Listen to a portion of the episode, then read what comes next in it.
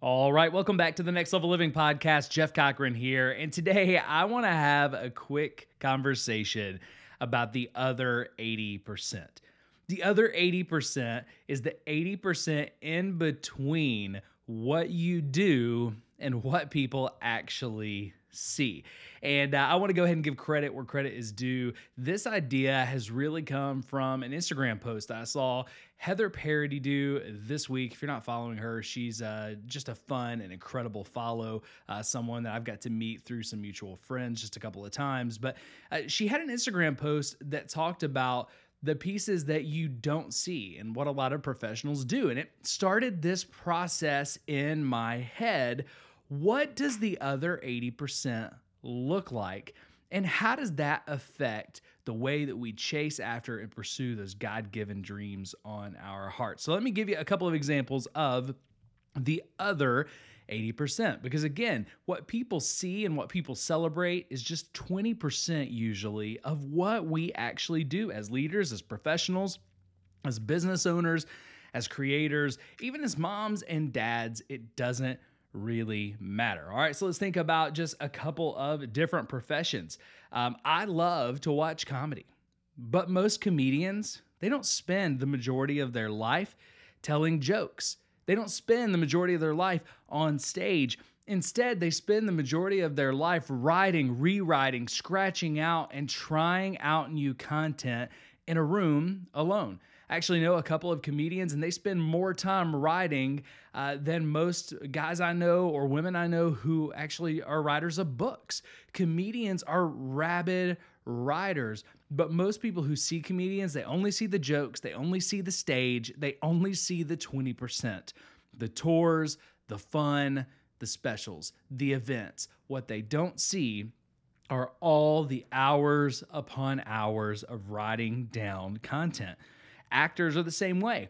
Actors don't spend the majority of their career or their life acting.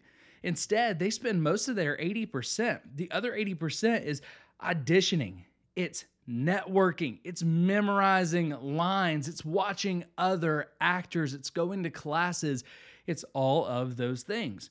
Photographers actually spend the least amount of their time taking pictures. They spend way more time editing, marketing, and leading a business, doing those sort of things, right? Trying to find different creative outlets, different things to spark their creativity. Uh, speakers, this is something that I do, part of my job as a professional speaker. Speakers do not spend the majority of their time speaking.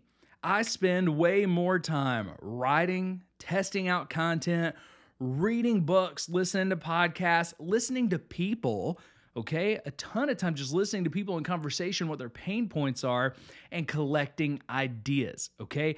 I, 80% of what I do is not speaking at all because I've got to write, I've got to collect ideas, I've got to test out concepts long before anyone sees what I say on stage or social media or in an online course right? All of those things. People see what I do as a coach. And often they'll say, as a coach or a consultant, they'll say this, and maybe you've, you've heard this in your own life.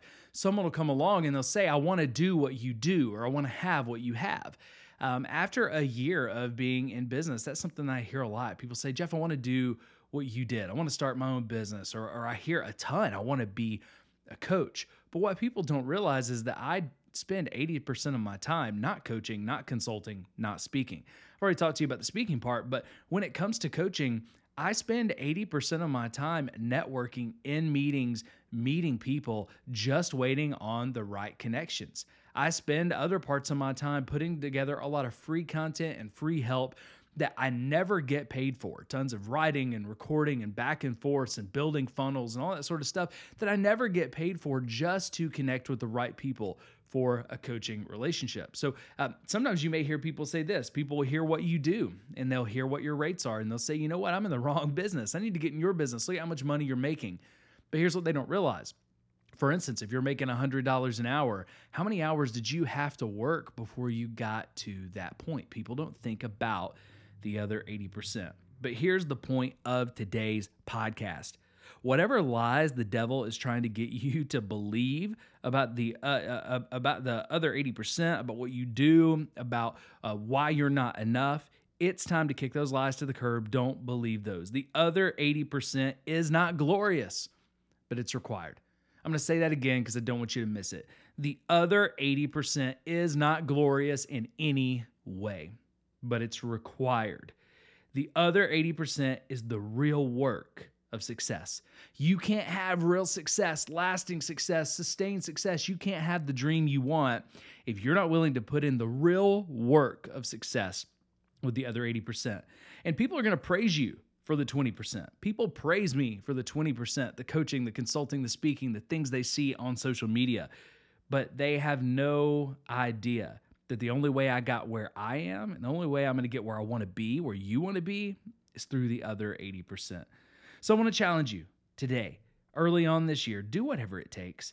Decide that this year you'll do whatever it takes to chase your dream, no matter how unglorious it seems. Because real people have to fight through some real crap and a lot of late sleepless nights and frustrated early mornings to find success. So this year, stay with it. Stay with it. Fall in love with the other 80%. And if you fall in love with the other 80%, you'll find the success that you're looking for.